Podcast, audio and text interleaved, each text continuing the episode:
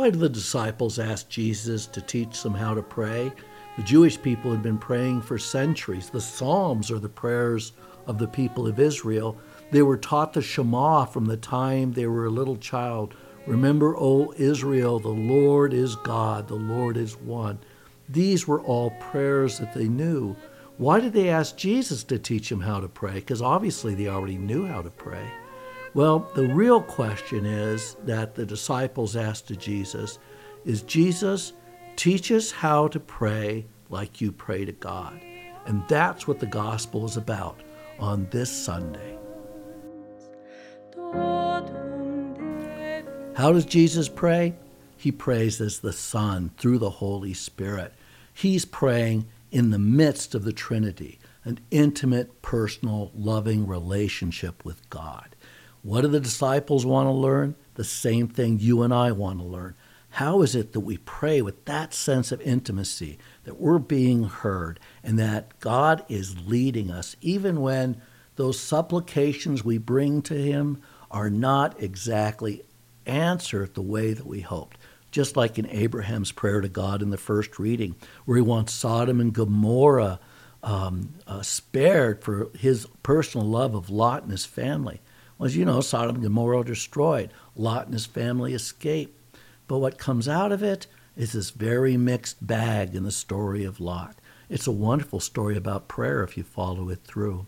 For the Catholic, this intimacy in prayer, this persistence in prayer, comes in two major modes of praying. One is liturgical prayer, the other is personal prayer. Liturgical prayer is when you and I meet around the Eucharist and we pray as the risen body of Jesus Christ. We kneel together, we stand together, we try to say the Our Father at the same rate, we try to stay on the beat when we pray because it is a ritual experience of community, the communal, which comes to us through the source and summit of communion, of community. That is the Eucharist. It comes to us because we gather around the Eucharist and we're given this gift through the Eucharist. It comes because this is the closest we get to God on this side of the grave. And so the liturgical prayer of the church, which would be the divine liturgy, the Mass, it would also be the liturgy of the hours, two examples of the communal prayer of the church. This is something that you and I join in because it's an experience of all of us praying together. Personal prayer is something related to but different. Personal prayer is an intimate prayer that you and I experience um, either on our own or when we pray the rosary in a group. We could pray the rosary with 200 people, but it's still not liturgy. It's not the prayer of the church. It's the prayer of all of these Christians gathered together. The key to think about uh, your devotional life in the liturgy is how your personal prayer takes you to the Eucharist, prepares you for that moment of the Eucharist uh, in the liturgy, uh, which is the way that you are blessed with sanctifying grace in a way that the Rosary doesn't promise to deliver. Um, Jesus had an intimacy with the Father that he wanted to share with his disciples, but uh, to understand that the source of it, that intimacy, is always Christ, that when you pray as Christ prayed, you talk to God the Father um, as if you're addressing, in the words of St. Teresa of Avila, a great king. Uh, you're talking on a very personal level to God, that when you come to Mass after saying the Rosary and you come up to the Eucharist, you have a heightened awareness of who you are receiving when you come to the Eucharist. So, devotional prayer, personal prayer, is a way that we prepare ourselves uh, for Eucharist. Don't get me wrong, there are other blessings that come through personal prayer. Um, that is without question. But all personal prayer, all devotional prayer, really points towards the Eucharist which is the body and blood, the soul and divinity, uh, human and uh, divine, of Jesus Christ, our Lord and Savior. Um, we, nobody ever claims that about the Rosary or Novena to Saint Therese of Lisieux, as important as these personal prayers are. But what I would like you to think about is why the Our Father is like a bridge between personal prayer and uh, the experience of Christ present in the Eucharist. And it comes down to one word that's used in the Our Father, which I'm going to take a little bit of time to explain. And the word is epiousion, which is tomorrow bread, tomorrow being, above being. And it occurs right in the middle of the Our Father. And so we're going to turn to the book of Genesis and talk about persistence in prayer. We're going to spend a little time talking about intimacy in prayer, um, which is all present in this story of in Luke of Jesus teaching his disciples to pray like he prays. But what I'd like to focus on is that word epiousion and why that is the fulcrum of uh, our practice both in liturgy and uh, personal prayer because it leads us from our daily existence to union with God, pointing always back towards the Eucharist. So let's turn to the scriptures um, for this Sunday.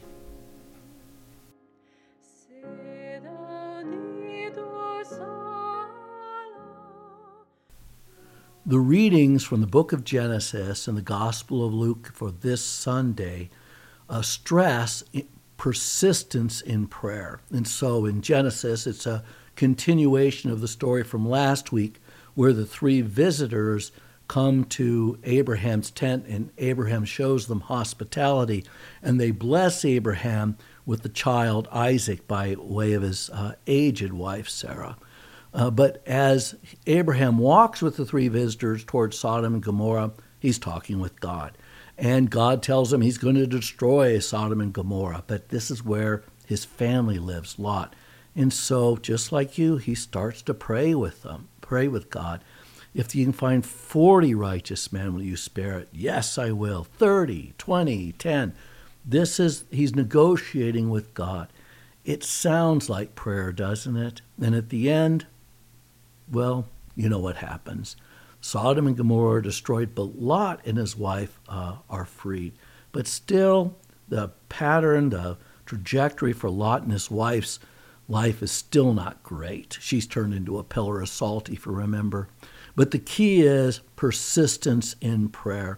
And so when Jesus is responding to the disciples who ask them to teach him how to pray, First, he talks about persistence in prayer, per, like a persistent friend, knocking on the door of his friend's house in the middle of the night to get three loaves.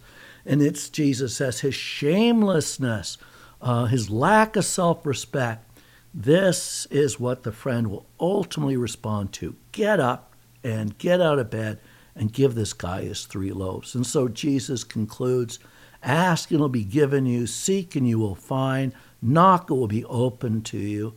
Because you have to trust, like Abraham does, that God is the source of good. And even if we pray for all of these things, we do not see how God can bring these to pass. Still, he says, trust that what God brings out of your prayer is goodness. Maybe goodness not in the way that we'd hope to rearrange our lives or other people's lives, but still it's good in God. But you know, there's the question that the disciples asked Lord, teach us how to pray. Now, the point is, is the apostles already knew how to pray. They're faithful Jews. So they would have prayed the Shema from chapter 6 of uh, Deuteronomy Shema Israel, Adonai Eloheinu, Adonai Echad, the Lord. Remember, O Israel, the Lord is God, the Lord is one. Um, this is the early creed of the Jewish people. They would have prayed that probably daily. They would have prayed the Psalms. They clearly would have done that in the synagogue. So they have prayers. But when they're asking Jesus to pray, they're asking to be, I mean, to teach them how to pray. They're asking Jesus to teach the, him, them how he prays because there was something so different about how Jesus prayed to the Father.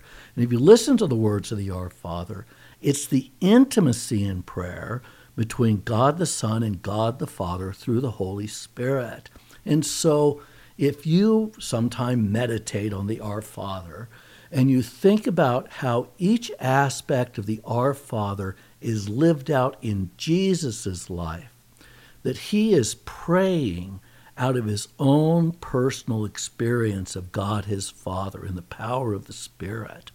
And so he reveres God's name. He wants God's kingdom to come, though it's going to be painful. He's asking when he is tested, and you know he's going to be tested, that he's not dominated by it. The best way to understand the Our Father is just through the lens of what you know about Jesus' life.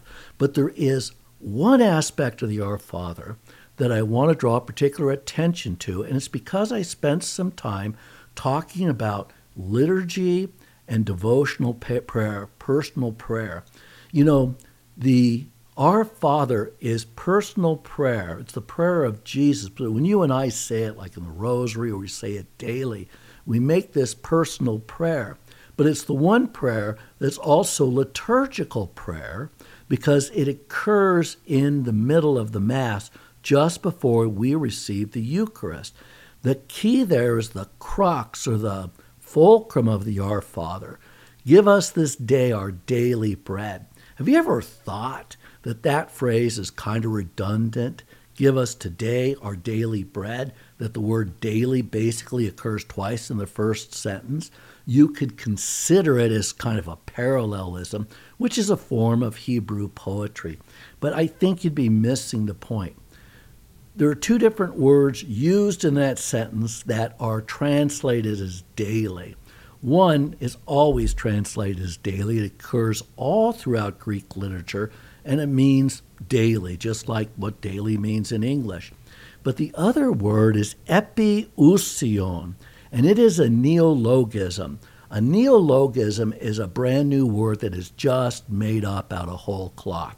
We do it in English all the time. A classic example of a neologism in English is Orwellian.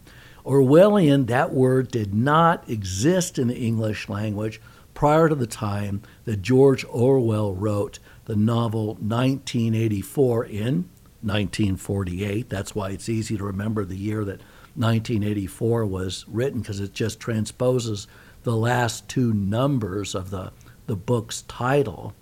But that book talks about the surveillance state and these dominant nations that are constantly making up lies and keeping the world roiled up so that the people in power can continue to control. That's basically 1984 if you've never read it. And so when someone says this the world has become Orwellian, it's going back to this image of secular government presented in the novel 1984 where our TV sets are observing us. We're constantly being watched. Um, we're constantly being manipulated by fake news. Okay, so this is why he writes it in 1948 because what we're going through is really nothing new to George Orwell. That's why the world we live in can rightly be described as Orwellian. It's a neologism, a word make up, made up. Well, epiousion is a neologism in Greek. It occurs only two places in all of Greek literature, Greek language literature, on or before the first century AD. And both places are either in the Our Father in Matthew or the Our Father in Luke. Epiousion is translated as daily, but it's a tough one to translate because there isn't any other uh, example of it being used. So St. Jerome in the fourth century translated as supersubstantialem, which means above substance. It's because the word is comprised of two shorter Greek words, epi, which means tomorrow or above or beyond, and ousion, which means being. Apparently, the Latins didn't have a word that equated exactly to the Greek word ousion for being. So they use sub- substantia, which is also, of course, what Thomas Aquinas used in talking about the Eucharist, uh, as transubstantiation, that the accidents, the appearances that our five senses could pick up stayed the same. But something about the basic level of being became now the real presence of God, the real presence of Jesus, body, soul, nature, and divinity. Epiousion is translated as supersubstantialem because it's recognized in the Our Father when Jesus says to pray for your supersubstantial bread daily, that he's talking about something other than normal bread, that he's talking about the Eucharist, one of the reasons why the Our Father exists in the middle of Mass.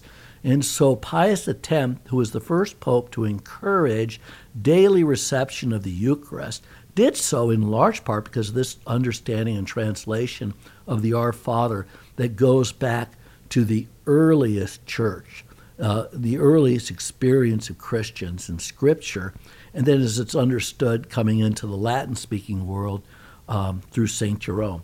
But even on the Orthodox side, they understood that there was this was a Eucharistic reference. And the reason they had to apparently use the neologism epiousion is because the Our Father that we have in Matthew and Luke is actually just a Greek translation of how Jesus prayed that prayer in Aramaic. And no one's exactly sure what the word Jesus used was in Aramaic that the uh, Greek authors, Greek writing authors of the New Testament translated uh, into epiousion. But here's what the Catechism of the Catholic Church says, and why it is that this prayer of Jesus goes through the supersubstantial, transubstantiated Eucharistic bread to prayer to God the Father. So here's what paragraph 2837 of the Catholic Catechism of the Catholic Church says. See, there was a parallelism, but here it is. Daily, epiousios in parens occurs nowhere else in the New Testament. Taken in a temporal sense, this word is a pedagogical repetition of this day to confirm us in trust without reservation. So, in one sense, it's repetitive. Then the catechism goes on. Taken in the qualitative sense, beyond simply the quantitative, it signifies what is necessary for life, and more broadly, every good thing sufficient for subsistence. That is how it is we actually live. Taken literally, epiousios, quote, super essential, end quote, it refers directly to the bread of life, the body of Christ, the medicine of immortality, without which we have no life within us. Finally, in this connection, its heavenly meaning is evident this day is the day of the Lord, the day of the feast of the kingdom, anticipated in the Eucharist, that is already the foretaste of the kingdom to come.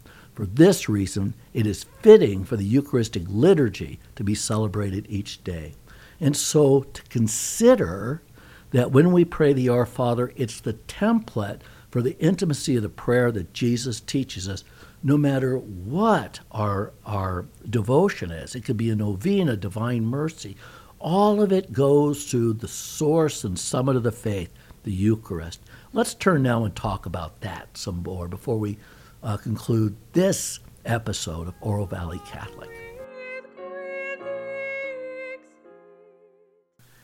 As you know, the Holy Father has been very concerned about liturgy in the church. About a year ago, he restricted of the saying of um, Mass in Latin, which I know upset very many people. And then recently, he uh, put out an apostolic le- letter, Desiderio Desideravi, uh, about the liturgy.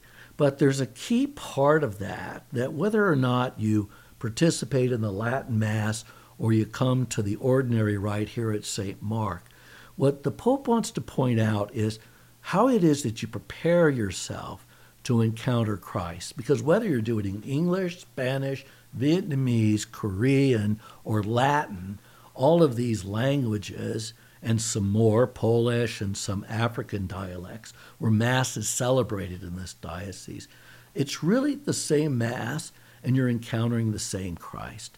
And so, what the Holy Father said is at the heart of worthiness of participating in the communal prayer of the body of Christ is, and he says this in paragraph 26, wonder is an essential part of the liturgical act because it's the way that those who know they are engaged in the particularity of symbolic gestures looks at things. It is the marveling of those who experience the power of symbol, which does not consist in referring to some abstract concept, but rather in containing and expressing in its very concreteness what it symbolizes. It's really what Flannery O'Connor was saying um, that the Eucharist is not just a symbol.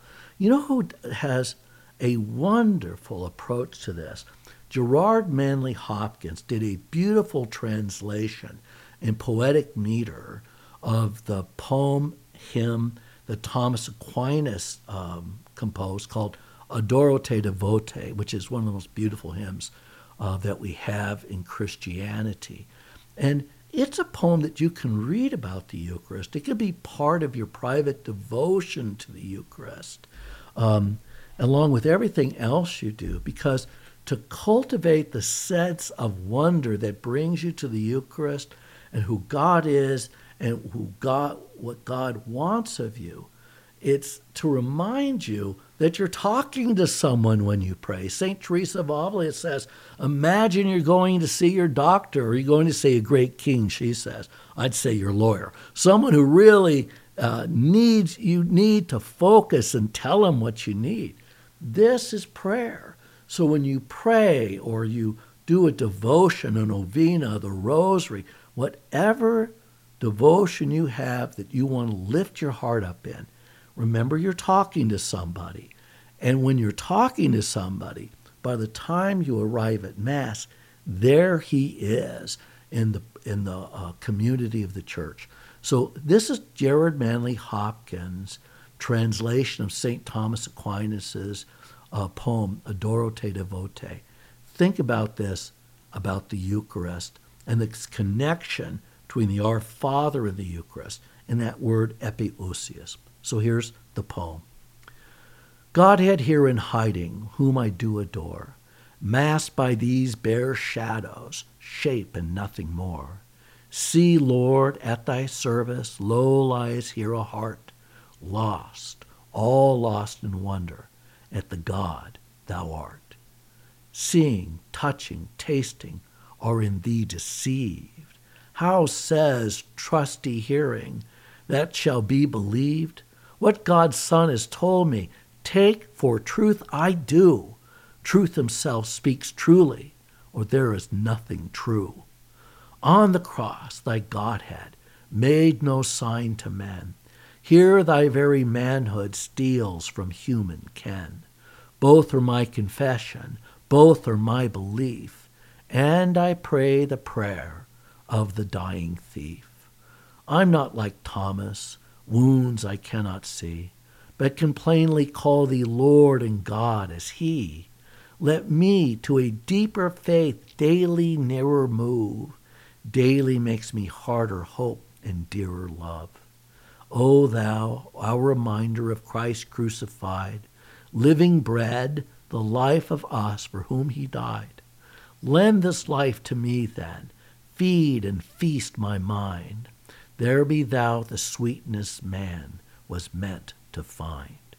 Bring the tender tale of the pelican, bathe me, Jesu, Lord, in what thy bosom ran, blood whereof a single drop has power to win all the world forgiveness of its world of sin.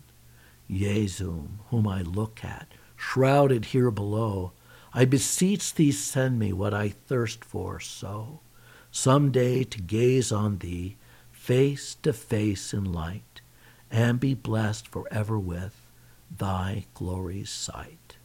Amen. Beautiful hymn, beautiful poem, wonderful devotion. God bless you. I'll hopefully see you next week.